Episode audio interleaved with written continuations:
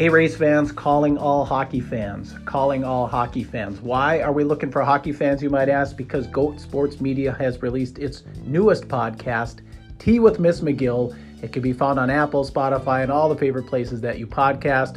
This podcast is going to concentrate on Minnesota high school hockey mainly, a little bit of touch of Division One and Division Three college hockey, and we'll touch on some major stories of the N H L. So Tea with Miss McGill, the latest podcast from Goat Sports Media. Go check it out.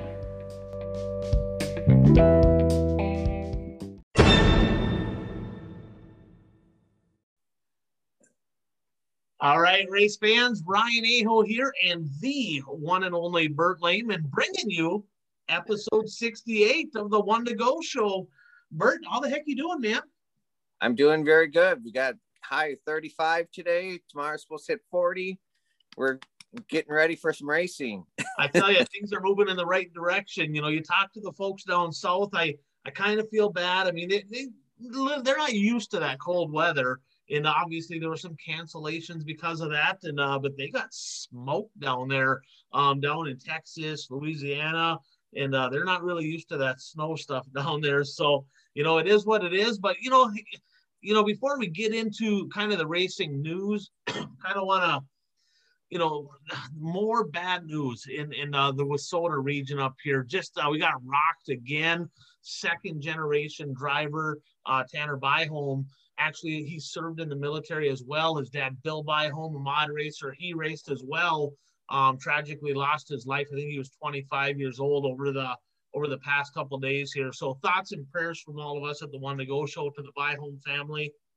You know, to be honest, Bert, the folks up at the A B C Raceway in Ashland, they, they had a rough year. They they lost a few folks up there. I mean, we've all lost folks, but they've lost some young folks up there at Ashland.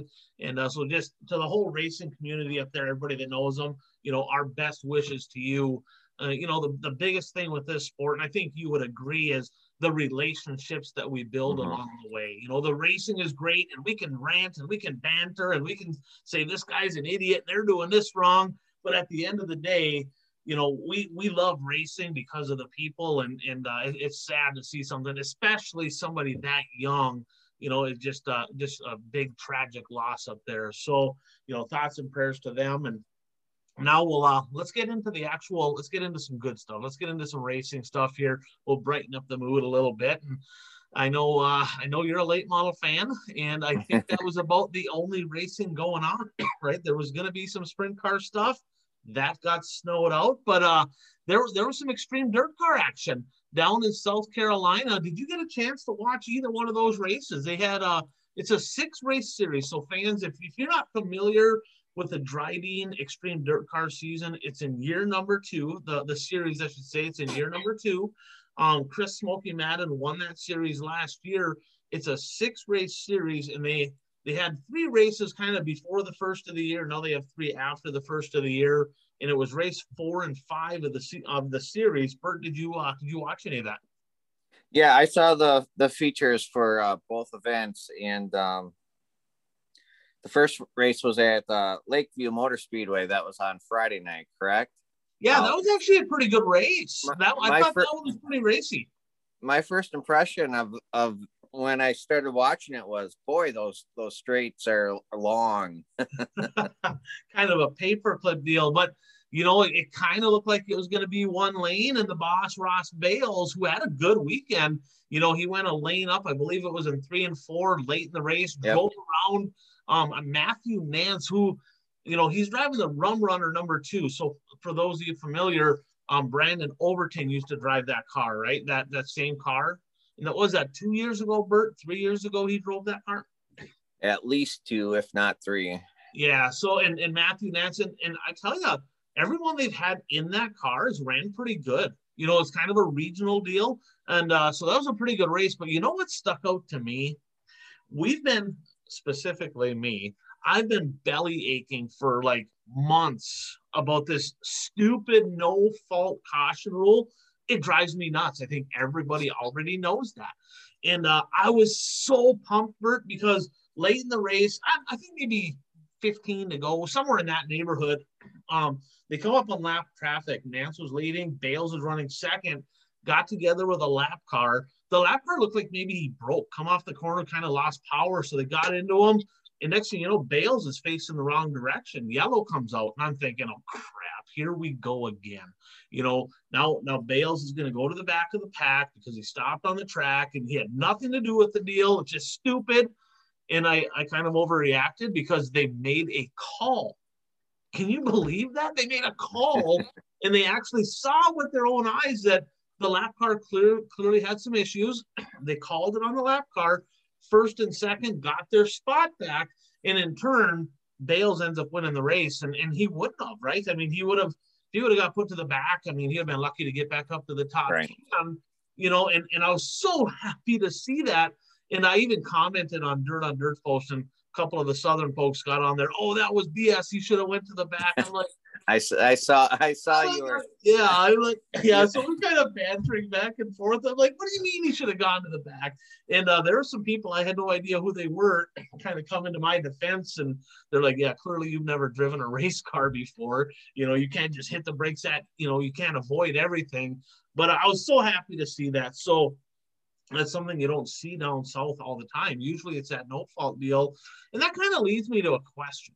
You know, pretty much, especially in the re, like the series events and like the traveling series, like the World of Outlaw, Lucas Oil, there, there's cameras there. In fact, we've we watched Dirt Vision, and some might say there's probably too many cameras at, at some of them races. So they have every view possible, right? Uh, I got a, I got a question for you as a race fan. If they can do it in such a manner where it doesn't like prolong the length of the show, like if they can do it in a quick manner, would you rather see instant replay used so they can make an actual call and get it right? Or would you rather see the no fault caution rule and just like whoever stops goes to the back? What would you rather see? Well, I don't like either, to be honest with you. Um, I, I, I'm afraid of instant replay in racing. um I mean, part of my thing is, yes, there's instant replay in baseball, there's instant replay in um football and basketball, uh but where I see a difference is um for the regional and local stuff is you can't have a camera on all the action.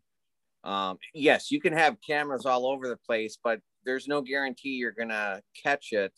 And to me, I, I, my personal feeling is it's unfair for a call to go to replay if they have the footage, but a different call doesn't go to replay because they don't have the footage. So, um, you know, it's like, it's not really favoritism, but I mean, it's just not fair in all situations, in my opinion. Yeah, that's a, that's an interesting perspective. I never thought of it that way. And, and I look at it as a lot of times the officials, they see it, they can, they, they see it, they can get it right. I mean, a lot of times they can see it. And, you know, I've seen an instance up in Superior last year at the Gondik Law Speedway. You know, I, I talked to, I think it was, uh, it wasn't a twin twenty-five race, I don't believe. I think maybe it was the Ross Larson Classic at the end of the year. And there was an incident. Cars got together and like, they're like, man, I don't know who to call it on. And they were pulling the cars apart. They looked at it and they're like, oof, that was totally different than what I thought it was.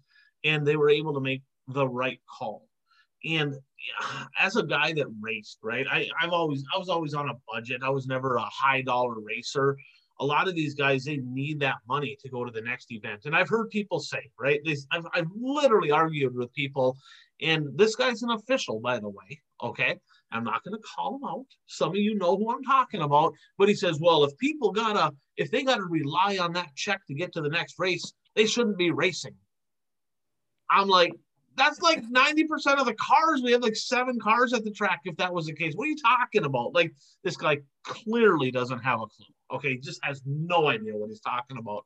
And I look at it as, if you can get it right, I'd rather get it right. You know, I, I, if, I'd like to take all the, the guesswork out of it. If you can get it right, that can make a guy that's actually racing and needs that money get the money that he or she deserves, instead of just getting dumped and all that. I, I just, I, I for sure hate the no fault deal. I, anything except for that. Now, in a perfect world, because I saw somebody's argument on Dirt on Dirt, right? And they said, well, you know, it takes away, because I asked them straight out, I said, why on earth would you possibly like the no-fault caution rule? And, and he had a good answer. He did have a good answer. He says, especially in local racing, sometimes it's hard to find officials. Absolutely one hundred percent true. That is absolutely a fact. So what happens is sometimes you get officials that either A, really sometimes don't know, you know, what can happen in a race car, and they just don't get it sometimes, or B, they're pretty good buddies with a few people, and either they're not necessarily trying to favor them, although sometimes maybe, but sometimes they like don't want to like get their friends mad at them, you know, so there's that too. Uh-huh. So you kind of, the, it takes that judgment call out of it. so, so I get it from that perspective, but for sure, like on, on big events where there's live streaming there, national series, regional series, that stuff, if you have the capabilities to do it and it doesn't add any more time, in my opinion, why not at least take every attempt possible to get it right? You know, and, and uh, it's a slippery slope, because even in baseball, football, I mean, that's been an ongoing argument for years. Right. Like, should we have instant replay? Do we just get rid of it? You know, because here's the other thing that happens. You have officials making calls. And, and I've been annou- I announced last year, and there was times, Bert, where something would happen, and in my mind, and I, I learned this by not even being an announcer, I, when I'm announcing, don't be saying who did it. Like, I, I try, I zip it. I do good there. But I, in my mind, I'm like, wow, that person literally just got dumped or whatever. And then all of a sudden I see it like on Dirt Race Central. I watch the replay. I'm like, that's not what I saw. Like, like it, uh-huh. that, it didn't happen anything like that. So now what happens, same thing with football, right? Football is probably the biggest example for me, is with all these different camera angles and being able to watch it again and showing the replay and seeing all that stuff, people are like, that official's an idiot, right? I remember an incident up in Proctor a couple years back where where uh, one of the, there was a young guy at the head judge uh, on position, and he made a call. And and he he could have swore he saw what he saw, and then he saw the replay, and he's like, "Oh my!" And like people just crucified him, right? They're just, I mean, they just hammered him, like to the point where he was like emotionally distraught over this deal because he's pretty young, and it's not really fair. It, it is what it is. It's the way it is. I mean, that's what happens if you if you're replaying an event. We can watch it in slow motion. We can see uh-huh. from different angles. And and it's not fair. Same thing with football. So if that's going to be the case, and if they're going to make calls, do you think, let me ask you, let's take this out of the equation. Do you think, I'm not going to ask you, do you think it should be the case? But do you think it's going to begin to be the case um, in, in some instances? Using replay? Mm-hmm. Well, I mean, I'm sure some tracks will look, you know, may look at it, or some series may look at it. Um, I mean, I think we've seen though with the with the National Touring Series, I think that's part of the reason they have the no fault, is it's easy to do. If, you know, you spin, you come to a stop, you go to the back, you know, no, right. ar- no argument. No, I mean, the only argument is whether it's fair or not, I guess. Right, right. It, it's sim- It's simpler, right? It's simpler right. because they don't have to make a call. But sometimes it gets to the point where it's just more, I mean, it's ridiculous. Like that deal with Sheldon Hodenschild, where he got caught up with a lap car leading. That was an, I think that was a, one of the Tony Stewart series sprint car races down in Florida. It's like, really? I mean, I mean, so sometimes it's just super annoying. And, and the deal down in Arizona with the Wild West, where people are literally dumping each other, right? I mean, the Midwest Mods was really bad. I mean, people were just yard sailing each other. And they're like, why wouldn't we? We get our spot back. That guy's going to the back. So, mm-hmm. you know, you got to get rid of that. So fans, I tell you what, you know, people listening to this, why don't you just comment? You know, put in the comments, would you like to see instant replay? Is that a better alternative, in your opinion, to the no-fault caution rule? Do you think it's something that maybe they should be looking at, especially at the bigger money events? I mean, you take the Tyler Erb deal at, at Cedar Lake, he'd still be racing World of Outlaw if they would have made a call, right? And And we saw it. I mean, you could have instant replayed that all day long, because plain as day, we saw what happened. He would have got a spot back. He'd have been perfectly fine.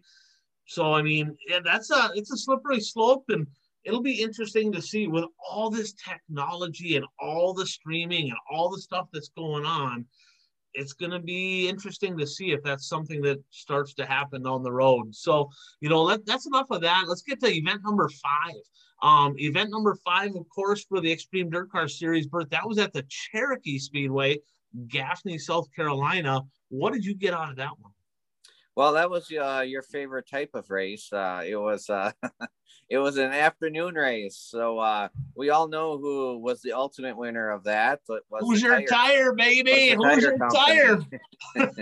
um, yeah, I, I don't understand. Uh, I mean, yeah, we're in February. So, I mean, us being up here, we know it's cold in February. And, you know, I we don't realize that, you know, it does get cold at nights down there also. So maybe You're that's why they, Yeah, that's why they run in the afternoon, but I just absolutely hate afternoon racing. Uh, I I just it it doesn't make for good track conditions. It you know usually uh, rubbers up, and I mean I think that was pretty much the case. Um, there, there was like there was like four or five blown tires in the last couple laps. Like literally, mm-hmm. they were people pulling off, pulling off, pulling off, and you know who who won that? I mean. Hoosier Tire won that race. yeah. There's well, Chris, no Madden doubt. Won, Chris Madden won. Uh, Ross Bales finished second. I mean, Bales uh, won the previous night and finished second uh, um, at Cherokee. So, I mean, he put together two really good races. Um, but, yeah, Madden won it. He holds a fifteen-point lead over Kyle Strickler in the points with – there's only one race to go, correct? Yep. And, and uh, Strickler was third. Um And Strickler was seventh the previous night, and Madden was eighth the previous night. Um, but another driver who finished in the top ten both nights was uh, Stuart Friesen. Uh, he's, you know, he's had a limited amount of time in a late model, and he he's doing pretty well.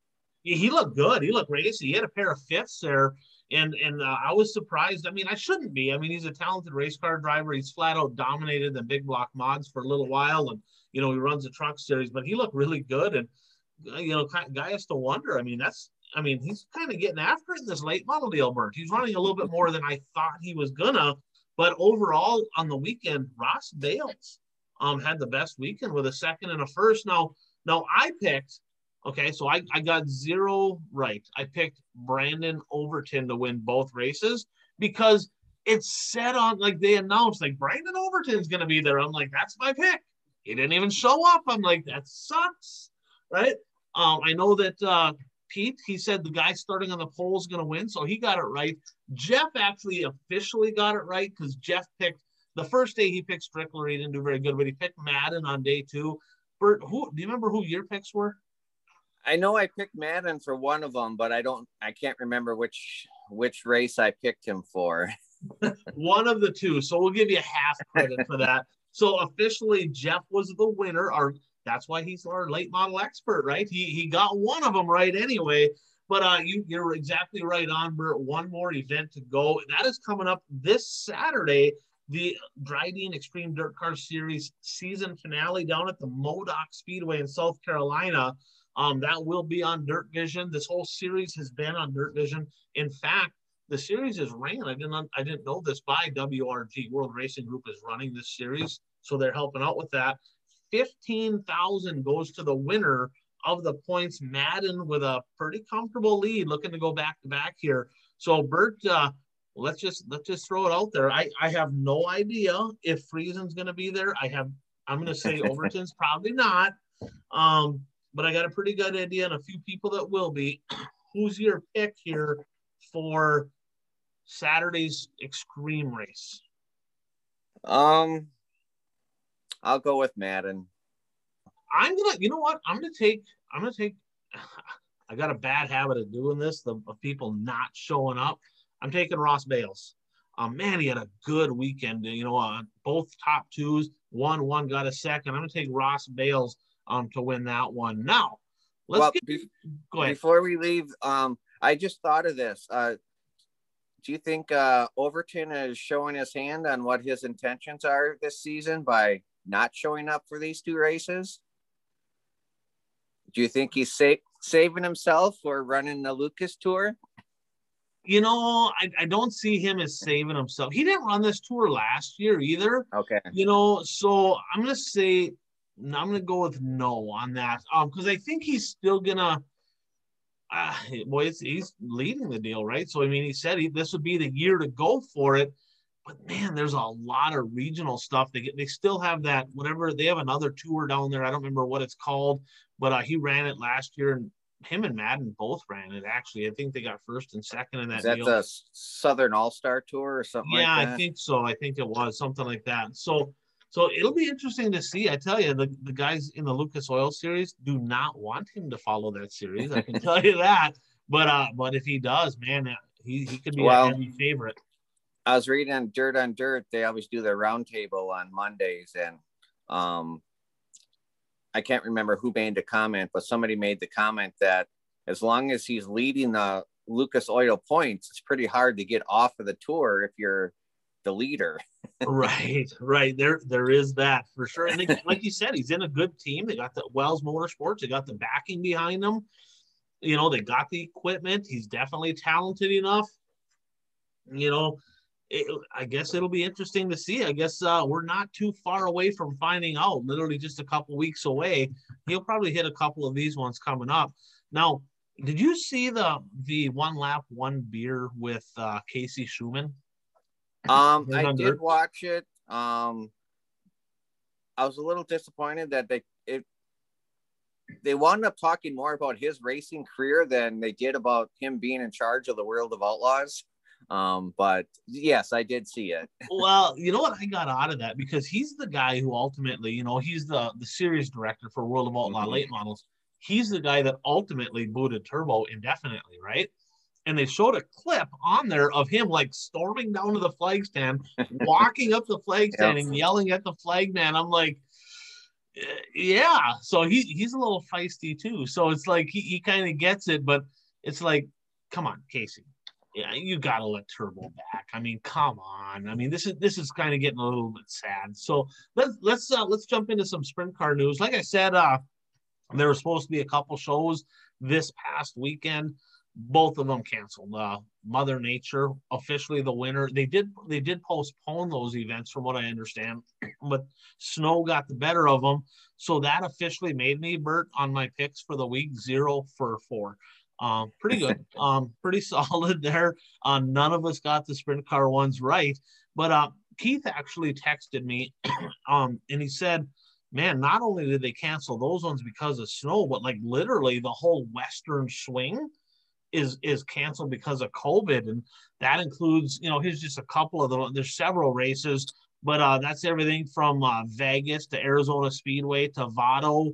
to uh, several of them in California. So that whole Western swing, bam, it's it's done. And, you know, time will tell if they're going to reschedule those. I, they haven't yet because of the COVID. They don't even know if some of them tracks will open. Um, in, in California, people are like, well, there's racing in California, but it's all fanless, you know, and you can't you can't run a World of Outlaw sprint car right. with no fans, not unless you want to go completely bankrupt in one night. That, that might be the way to do that.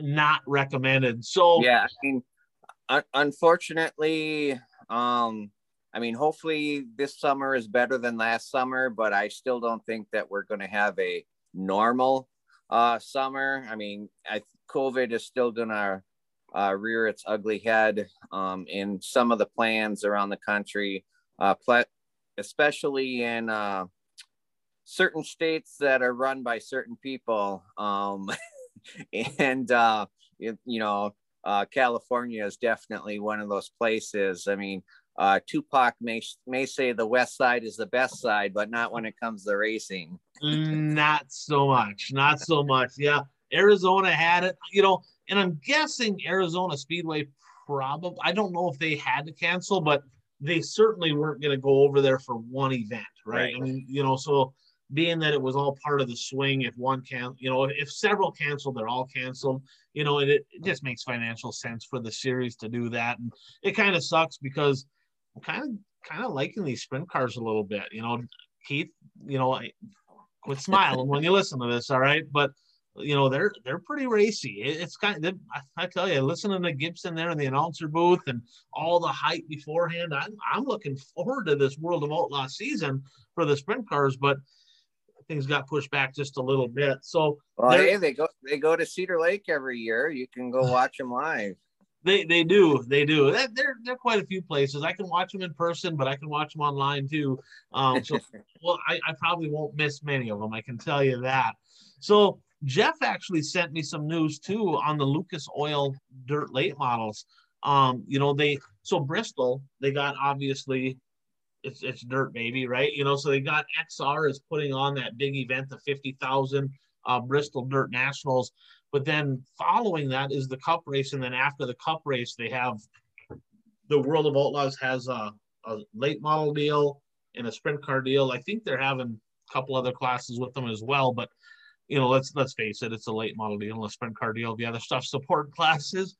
And what I'm happy to see is, and it surprised me, Lucas Oil actually rescheduled uh, two races that they had, one at the four one one and one at Talladega. That was against the World of Outlaw late model show at Bristol. So happy to see that. Now, you know, are they going to reschedule the one against the Bristol Dirt Nationals? I, I, I don't know. I mean, what, what's your thoughts?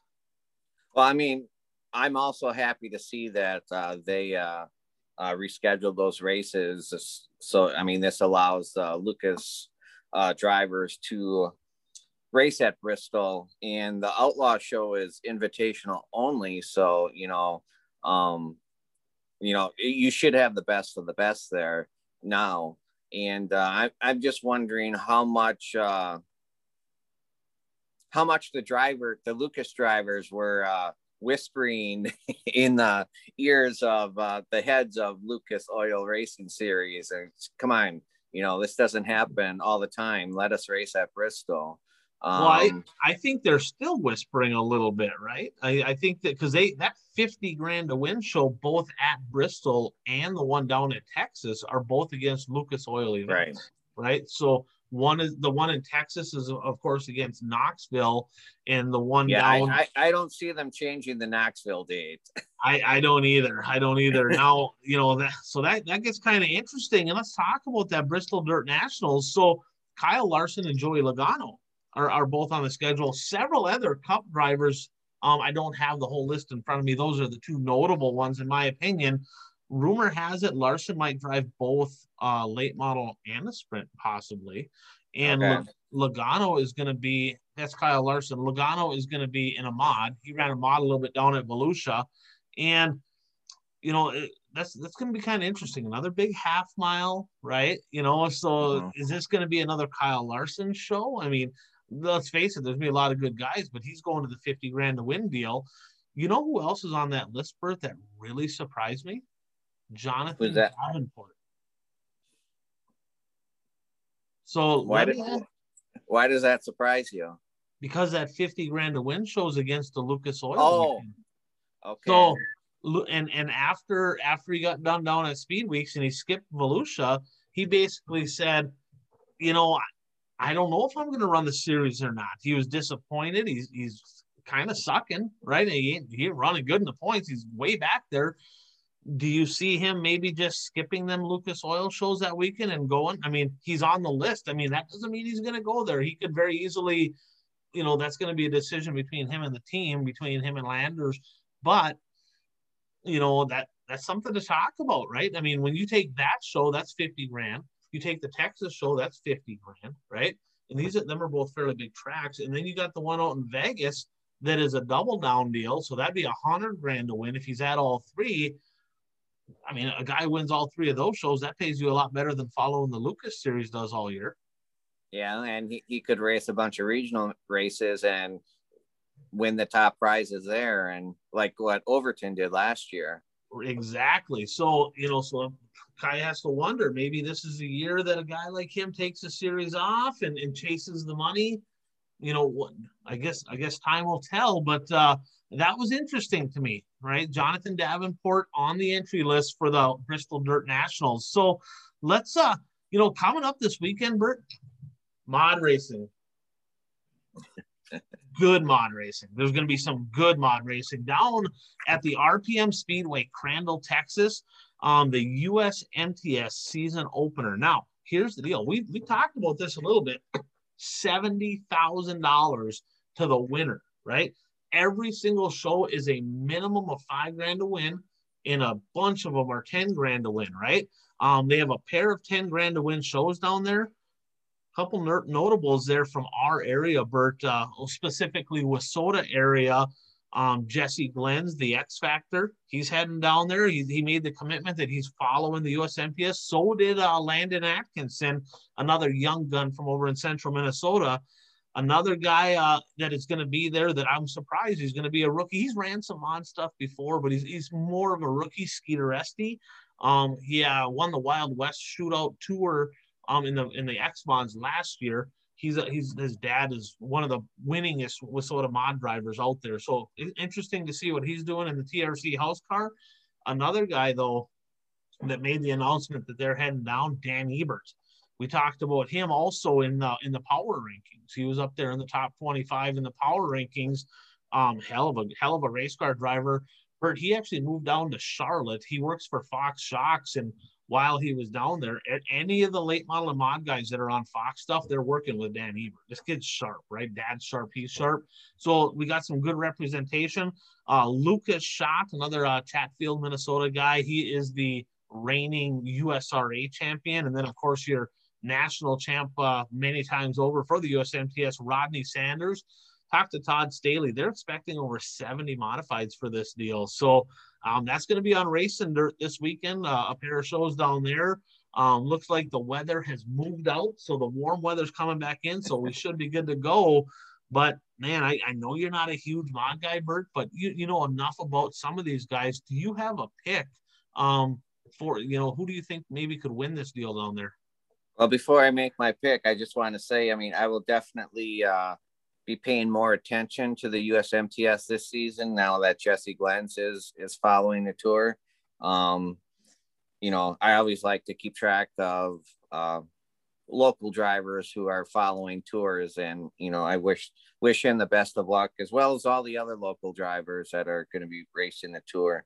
Um, as far as a pick, um, I'll go with Rodney Sanders. That's now. A terrible pick. He ain't very good at U S M T S. He's never won nothing. You know, I, I'm gonna I'm gonna be a homer. I'm gonna be a homer on this deal. I just am. All right, and I'm gonna go through on a limb, and I'm gonna say Jesse Glenns is winning one of these two shows.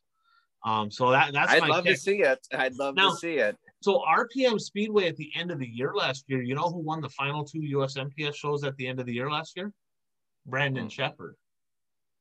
Oh, okay. So, so that's that's the track that he won at. So another late model guy, Ebert, he also runs very well in the late model. Of course, Sanders does too, right? You know, so it'll be uh, it's going to be good. There's going to be some hitters. I mean, I saw the list, and I mean, this uh, this blah, blah, blah, right? Can't barely talk here. I'm on, on camera, can barely talk.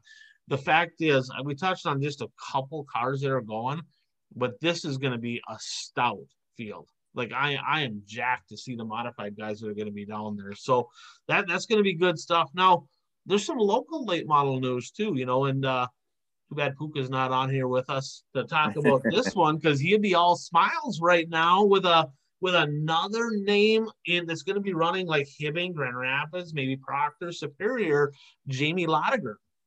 And and he's ran modifieds for a number of years. Um, great guy. I mean, he's kind of part of the Nemi family, married into the Nemi family. If you're from the Iron Range, you know who the Nemis are, but uh, he's going to be in a capital, and uh, his, uh, his, I don't know if it's somehow a relation through marriage, Keith Nemi, he's got a capital, and uh, I think that, De- well, yeah, Derek Vessel's in a capital too. So three capitals racing uh, up in Hibbing in the late models, and there's not really a lot of capitals around. So it'll be fun to see what Jamie does, see what that transition looks like for him over into the fender cars and the fat tire cars. So good luck, Jamie Lottiger. And Bert, um, did you happen to see that Don Shaw took a road trip? Did you? No, I did. I did not see that. Just that what you had told me, that he went down to Alabama to race a crate. yeah, I, I was I literally, I just jumped on racing or on, uh, on my race pass. And I'm like, you know, I'm just going to take a peek and see what was on there. Cause I knew that Bama Brawl was down there. We talked about that was an upcoming event. And I, I, I don't even know why I looked, right? Cause I looked at the late models and I'm like, ah, whatever. I'll look at the six oh four and the six oh two to see if there's any names that I recognize. And lo and behold, Don Shaw, fourth place. I'm like, what? Like Don Shaw went to Alabama? Seriously?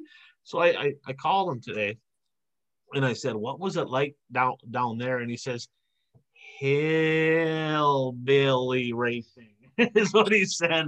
I said, did you learn anything that you're going to bring to I ninety-four? He goes, not so much. A little bit different well, deal down there in Alabama. He should have raced with the super late models. He would have had a good chance of finishing really well. Yeah, I think there was fifteen there. thirteen started the feature. I'm not sure why that was. Three super late models finished, and, and the third place guy, Bert, four laps down. I'm like, really? That must have fifty lap feature too. fifty lap. I mean, at what point do you just say, seriously, we're not running fifty laps? But they ran the whole thing. It's like, why on earth would you do that to your fan base? Like, just throw the checker. I mean, kidding me? I mean, yeah, fifty lap feature, and they had, I mean, there was a lot of attrition. I heard it was kind of cowboy up down there and got a little rough, but that was at the fourteen Motor Speedway. And, uh, yeah, I didn't get to see the race. You know, I, not, I didn't see it streamed anywhere, but, yeah, Don Shaw made the trip down. So that was quite interesting. Now, another thing here, let me take a look through my notes. Um, did you happen to see, and I'm going to touch on this a little bit in depth here, there's a little bit of news going on in your great state of Wisconsin. Uh, another track um, dropping out of the Wissota realms. Do you know much about that one, Bert, or do you want me to take that one? Um, I'll just state what I know. I mean, I don't know much about it um, because actually I sent you the message today asking, is Eagle Valley's, were they Wissota sanctioned the last few years? Because they released, or at least they posted today, their, their twenty twenty-one schedule. And the, for their top two divisions, they're using Cedar Lake rules, you know, stated not, nothing about Wissota. So I thought, hmm, they must not be Wissota sanctioned this year. And then, um, I mean, they're also, they've changed. The, did they run Friday nights last year? I mean, I know Menominee didn't because of COVID, um, but so Eagle Valley is staying Friday night. Um, so they're going to compete head to head with uh, Menominee this year. Yeah. And, and I'm going to start out by saying this. Menominee's not even one hundred percent sure yet that they can open, right? They're still working with the county on all that. But, okay, but. The fact is, Jerry has made the decision that regardless if they open or not, Eagle Valley's going Friday nights. Now, the first thing I noticed, and I don't know if you brought this up or somebody brought it up, but they said, actually, Chad Chad Marquardt did. We had him on as a guest there, um, your yep. friend from over there. And he said, man, it's just too bad that the Dirt King show at Eagle Valley Speedway is on a Friday night. And it just so happens Menominee is scheduled to have late models on that same night. Well, that don't even make sense. They're forty miles apart. There's only like seven late models. I mean, are you kidding me? I mean, there's not many cars there. So, you know, Men- Menominee is going to have to drop, you would think. Right. There's more money. But, all right. So, here's what happened. So, everybody knows. I mean, it's not, it's not rocket science that Friday nights, if you're a promoter, and you own a track, Friday nights will probably be a better night than Sunday. It just is what it is, right? Plus, Jerry has a has a bar at the track, right? So people stick around after the races, and, and he's like, well, Friday night's way better, right? You know, you got more people sticking around, more beer sales, just, just a whole better deal on Friday night. That is absolutely obvious, okay, on a, on a business realm. But, but, okay, on a racing realm, it makes no sense, okay? Now, what happened last year is Menominee, the Red Cedar Speedway, was not able to open due to COVID. They have like a twenty-seven person board on the fair board for Dunn County, and they they just would not let it happen, okay? They tried everything they could to open up last year. they were they were just shut down every single time. They're planning to open up. They got their schedule out. They're planning to open up. They got some big stuff happening. The Mater race is, you know, scheduled to be fifteen thousand five hundred fifty-five to win that deal. So some big stuff happened at the Red Cedar Speedway. Well, because they didn't open last year, Jerry's like, well, hey, if Menominee's not racing Fridays this year, heck, we'll take it. It made sense last year. It did. It was a it was a good move for them last year because, in theory, the, all the Eau Claire area cars are going to go there, right? Or the ones that wanted to. You know, the ones that might have went to Menominee maybe went there. Some went to Mississippi Thunder, you know, and some stayed home, whatever, okay?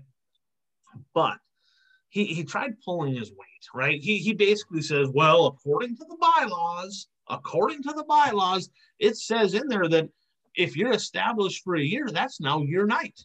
And he tried pushing his weight. And it's like, Jerry, the Red Cedar Speedway has been racing for decades, for years on Friday nights. I mean, come on. They couldn't open. It's not like they just decided one year, well, we're just, we're not racing this year. If they made that decision, fine. They weren't allowed to because of COVID. I mean, that's extenuating circumstances. Get some common sense. Now, again, if Menominee does not open, great. Race on Fridays. Okay. Good deal. Get her done. Do what you got to do. But I've seen this movie before. I've seen it before, right? I mean, literally just, I don't, I don't know, less than ten years ago. I don't remember exactly what year it was, but Princeton Speedway in central Minnesota, that's been an established Friday night track forever and ever and ever, right? Granite City Speedway, at the time, different owners at the time, no, nothing to do with James Trantina. This is different owners back then, different promoters, right? They were racing on a Sunday, same deal, same deal. They're like, Sundays are just not working. We can't get fans here. Let's go ahead. Let's switch it to Friday nights. They're like, I mean, a stone's throw from Princeton Speedway. They got, they share cars, they share fans. They have some sponsors sponsor both tracks. Some officials officiate at both tracks, right?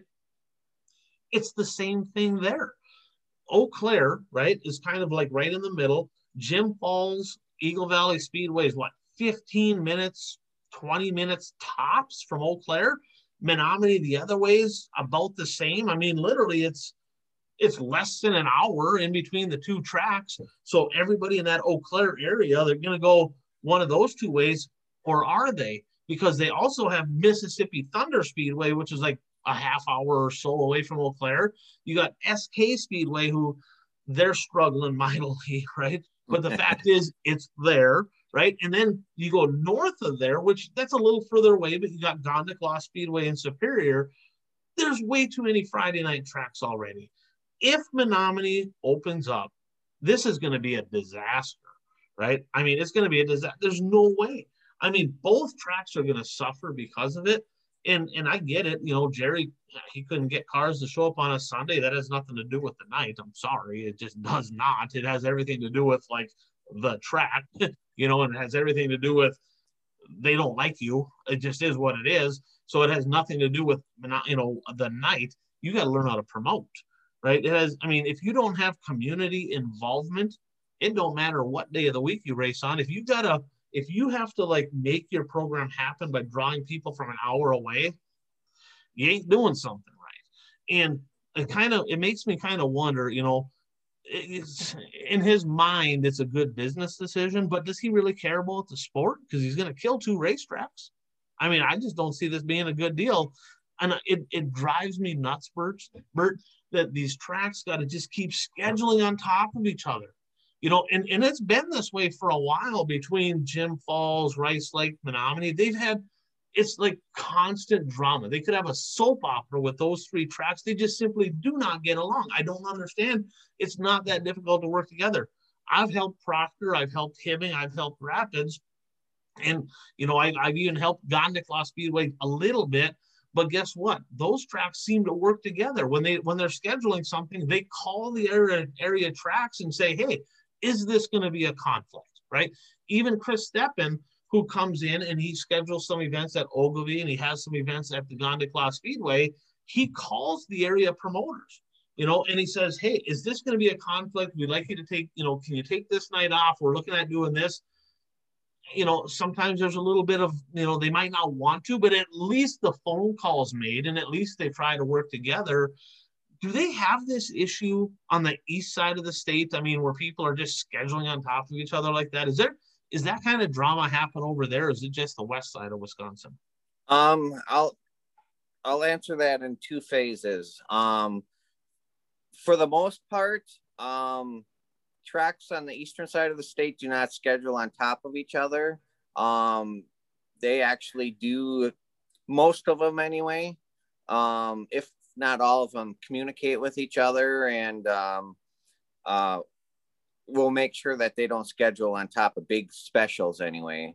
Um, and when one track isn't isn't running for some reason, then the, a different track that's running that night will schedule a special for that night, since the other track, you know, Shawano and Plymouth do that with late models, because uh, when Plymouth isn't racing late models, then Shawano tries to do some sort of special on those nights to try to draw the those late models.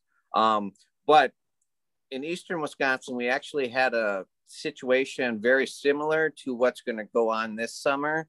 Um, a couple of years ago, Luxembourg Speedway, um, which is always raced on Friday nights, uh, they were looking for a promoter, and they didn't know they didn't know if they were going to have if there was going to be races in Luxembourg, because they didn't have a promoter.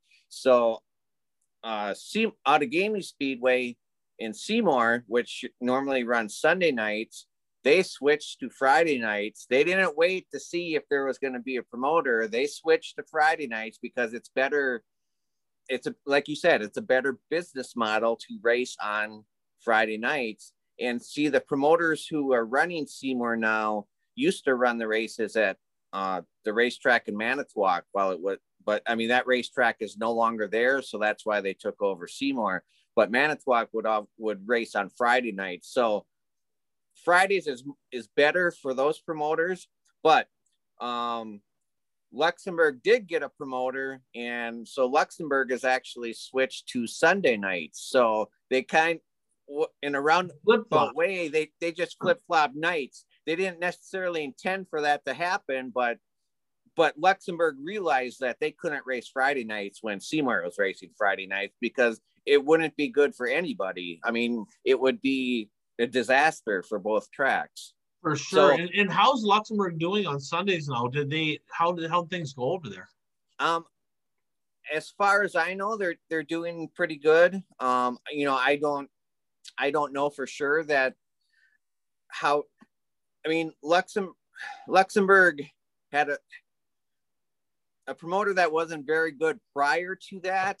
Um, so, you know, Burke they were over here. To... You're trying, you're trying to be politically correct. You're, you're, I can see you, you're like processing. Well, well, how no, do I they... say this without like getting somebody mad at me? Just text it to me. I'll say it. I don't care. Well, no, I mean, they had a promoter, which I don't think they knew a whole lot about racing. I mean, they were trying to draw people to the racetrack by having, giving away crafts and having craft shows and stuff. And it's just like, why didn't you tell me? I would have went. You know, that that's not, that's good. That's not going to draw your race fans there. I, I'm so, I mean, nice try, but it's not going to draw your race fans there. And that uh, but, is your Manitowoc minute. But actually uh, now the promoters at Luxembourg are actually a group of, I think, former drivers. So, I mean, they've been involved in racing, so they know what it takes to put on a good show and and that sort of thing. So uh you know, they don't run every week. They run more of a limited schedule, um but uh it seems to be working out fairly well. I know Seymour's doing very good on Friday nights. So right right and then Seymour's an established track, isn't it? I mean, right, yes, you know, so that that kind of helps as well, you know. And, and I don't know who to blame for this, right? Because I know I know Jerry's had his issues with Wissota, right? And it just is what it is. So the fact of the matter is, I'm going to start here. Wissota needs to wake up, right? And, and I don't know where to start, right? I, I don't know if it's Carson. I don't know if it's the board. I don't know if it's the employees. But how many tracks does Wissota have to lose before they realize we got to do something different here, right? Because, I mean, literally – It's, I mean, it's not a good deal. I mean, I, I counted, I believe, Bert, there's only like five tracks that are Wissota in Wisconsin. Well, Well, I was just going to say, I wouldn't even consider Wisconsin a Wissota state anymore. No, uh, I mean, they've lost more tracks, and some of them have closed, right? But they've lost more tracks than they actually currently have Wissota, because right now they have the A B C Raceway in Ashland. Eagle River, I think, runs some Wissota, I think B-Mods and Streeters. So they got A B C Raceway in Ashland, Eagle River, Rice Lake, Gondik Law Speedway, and the Red Cedar Speedway down in Menominee. That's it. I mean, because when the Late Model Challenge Series schedule came out, there's only two races, I think, or maybe three, three races in the state of Wisconsin. There's only and, two Wissota Late Model tracks, right? There's Gondik Law oh, Speedway right. and the Red Cedar Speedway, and of course Rice Lake. Um, for several years now, they have a, a, a Challenge Series show there. Otherwise, there's only two Wissota Late Model tracks there. You know, so you start looking at that, and it's like, you know, come on, I don't know where to point. You know, I mean, you look up at North Dakota, they've lost a bunch of tracks, you know, and there's some work to be done. And, and, and I don't know if it's just one person, or I don't know if the whole board needs a change, or they just need to get rid of the board deal and have a promoters group. I don't know, but whatever they're doing is not working. And, and Jerry's had a lot of conflict. Jerry's opinionated, and he's stubborn, and he does what he wants to do. But, you know, just this, me, from me to Jerry, it's like, Jerry, what are you doing? Like, I mean, I get it. Friday night is better, but how, I mean, do the math, right? And I, I did not do this, and I feel like I should do this maybe, and maybe uh, just, just out of curiosity, but I really like to look at all the cars from two years ago that raced at Eagle Valley Speedway, okay, at, at Jim Falls. I'd like to look at all the cars, and out of them cars, how many of those cars raced Friday night at the Red Cedar Speedway in Menominee, okay? And if he looks at that and all of a sudden he's like, uh-oh, you know, like, because he didn't have a very good car count on Sunday, and if half of them are Menominee cars, now what, right? Right. Because, you know, so, and, and it's not just the cars, it's the fans, you know, because, you know, Jim Falls is, is essentially Chippewa Falls, Eau Claire, it's all kind of tied together there. And Menominee's, the Menominee and Rice Lake are the tracks that have been there the longest, right? And Cedar Lake over, you know, a little ways away. Mm-hmm. Jim Falls kind of came in later. I mean, that, I don't even think that track came in until late nineties, maybe two thousand-ish. That track wasn't even yeah. there. So that wasn't even an established track. And they, they've never really got it going. I mean, it, they've, they've had some years it's been okay. But even in the heyday, Bert, when there's like tracks had like B mains, I don't know if you remember those, but that was where cars that didn't all transfer out of the heat had to run a second qualifying race. I, I do we don't those. see them very often anymore, right? They they just never had car counts. Even at their specials, they never had car counts. So I don't know if it's the track, the culture. He's sometimes not the easiest to get along with, you know, as you can see with what's going on here. You know, and I just look at it, I'm like, this is not good for the sport. You cannot have that many Friday night tracks. I mean, it's simple math, right? If you have eight hundred seventy-two tracks and you have five hundred cars, it just doesn't work. And there's only X amount of fans. It's just, it's just a bad deal. And I don't want to see any track close or, or whatever, but I just, man, I, it'll be interesting to see what happens. I'm disappointed um, that they're going this route. And, you know, I, I think that's enough on that. People have, people kind of get the point where, where I'm at on this, and they understand what's going on. But uh, in a perfect, I, I don't want to even say that. You know, I guess in a, I was going to say in a perfect world, Red Cedar don't open. We have to deal with it. But I want Red Cedar to open, right? I mean, that, that's a that's another that's another Wissota track. It's a good track. They got some great, especially late model racing there. You know, with the Mater. So I do want to see well, it open. And the problem is, that, the problem is if.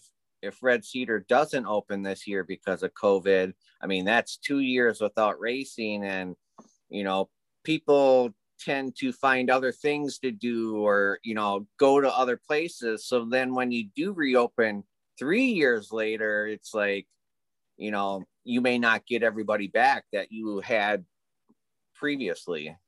Right, right. Yeah, especially the casual fans. You know, it's, it's not the diehards or the diehards. But the diehards are are few and far between. It's not like it and, was, you know, before. Well, and I mean, there were, I've read stories and rumors that, you know, racing was going to disappear at Red Cedar even prior to COVID, that the county wasn't going to wasn't going to renew contracts and stuff like that. So that's been going on for decades over there for sure. I mean, that's okay. been an ongoing thing at the Red Cedar Speedway for sure. At the end of the day, it's a crappy deal for everyone, right? But yeah, but yeah, I just want to say I hope Red Cedar can open this year and, you know, get back on track, and, you know, because uh, it is a racing tradition there, and, you know, culminating with the Punky Manor at the end of the year. I mean, that's yeah. really the only, that's really the only track that should host that event. Exactly. And and even the Mater, right? Because right. You know, that was that was his home track there too, even the Mater race. You know, and as crappy as that is, you know, that's a perfect transition to the to the race that's coming up in the late models, the seventeenth annual Tuckasee Toilet Bowl Classic.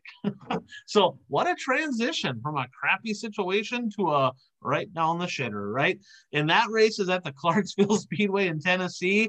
Um, Friday, three thousand a win for U M P late. Saturday, five thousand a win.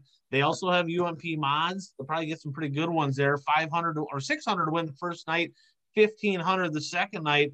That is going to be on Pit Row T V, you know, so you know, race fans, you can look up uh, look up Clarksville Speedway. You'll see the link, Pit Row T V. I think they're an affiliate, just like Dirt Race Central is from Speed Sport. Um, that's why they have the .tv afterwards. So pit row dot t v to watch that. Now, um, last year, a guy by the name of Booger Brooks held off, held off Brian Shirley. What what is this, Revenge of the Nerds here? Booger, like like. What, Booger, you, Booger. You, you have Booker on the agenda. I do have Booker on the agenda, but it's Booger. It's oh, not okay, Booker. Okay. It's Booger. Yeah, Booger, bro. It probably spell checked it like he didn't mean to put Booger. No, I meant Booger. Yeah, Booger Brooks uh, won it last year. Um, a couple other notables that are going to be there. They're scheduled to be there. Dennis Erb Junior, Tanner English. Um, so there's going to be some good cars there. I'm really hoping there's a way, and I, I don't know if there is or not. I'm hoping there's a way that maybe Dirt on Dirt gets the coverage so we can watch it. I don't know if I'll, I, I probably won't rent it, so to speak, but um, it'll be interesting to see. They usually get the late model features, um, at least the features to put on afterwards. So from, hopefully from that. Hopefully, hopefully that continues. Yeah, no doubt. No, yeah, because there's not a lot of racing. You know, it's kind of crazy. There was really only a week or two off there on the holidays. There's been racing going on every week, right? You know, so Keith, we're sorry. There's no sprint car racing going on. I think there might be some three sixty stuff somewhere, but that don't even count. You know, there's he, he's a World of Outlaw guy. There's none of that going on um, because of all the cancellations. There is some late model stuff though going on. Of course, the Extreme uh, Series finale, the Toilet Bowl Classic. What a name. I don't, where did they come up with this stuff? Where did they come up with the Toilet Bowl Classic? I mean, that, I, if nothing else, it's interesting. And it's the seventeenth annual. And I kind of looked through some of the results from the past, and there's, there's been some pretty, pretty good drivers that have attended this race over the years. So, you know, I guess, uh, what are you looking forward to this weekend between mod stuff going on with the U S M T S, some late model stuff with the series finale for the Extreme Series? You know, what, I guess, what has you uh, kind of fired up for this weekend?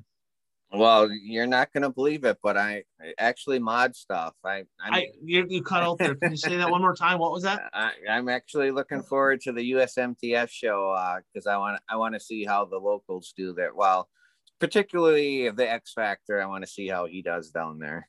Yeah, he's going to do good. So Jesse Glenns, we're pulling for you. And, and and really all the guys, you know, that, you know, whether it's Skeeter Esty or Landon Atkinson or Dan Ebert, all them guys, you know, they're, they're talented race car drivers. So it'll be, it'll be good to see how they do. And, and really there was a little bit of a precursor because at the um, Wild West shootout, a bunch of the U S M T S, U S R A guys were there, and a bunch of Wissota guys went down. And I tell you, you know, the U S M T S guys ran good, but the Wissota guys ran really good too. So I'm, you know, I'm pretty confident uh, that that we're gonna be we're gonna be swinging for the fences with this one here. I'm I'm expecting some good things out of all them guys, but Jesse Glenns, we're we're we're keeping an eye on you in particular. So so get her done down there. And you know, I, I tell you what, Bert, uh, we can talk racing all night long, but this was a little bit shorter, you know, not as much stuff going on racing wise, but a little bit of drama in the racing world that we had to talk about. And uh, that's, that's episode sixty-eight. So race fans, hopefully uh, you enjoyed a little bit of our time here, got you away from all the craziness of life and all the drama out there. Hopefully we give you a little bit of an escape from that. And, you know, Bert, uh, any closing thoughts? No, uh, just uh, it's, we're about a month and a half away from opening night in local racing, which is uh, that's exciting to look forward to. So hopefully the weather cooperates. Like it's further? I know. Ho- hopefully the weather cooperates, and uh, you know, the snow leaves and and everything dries up, and we uh, we don't get more snow. I remember it would have been three years ago already, op- opening weekend at Shawano Speedway, we got thirty-three inches of snow here. I don't like your tone. Um, I don't appreciate your attitude. And uh, I'm going to knock on wood that we don't have to deal with that again. So, race fans, uh, I'm Ryan Aho. That is the Bert Lehman checking out um, from the One to Go show. And as Puka always says, go out there and be your dream. Thanks for tuning in.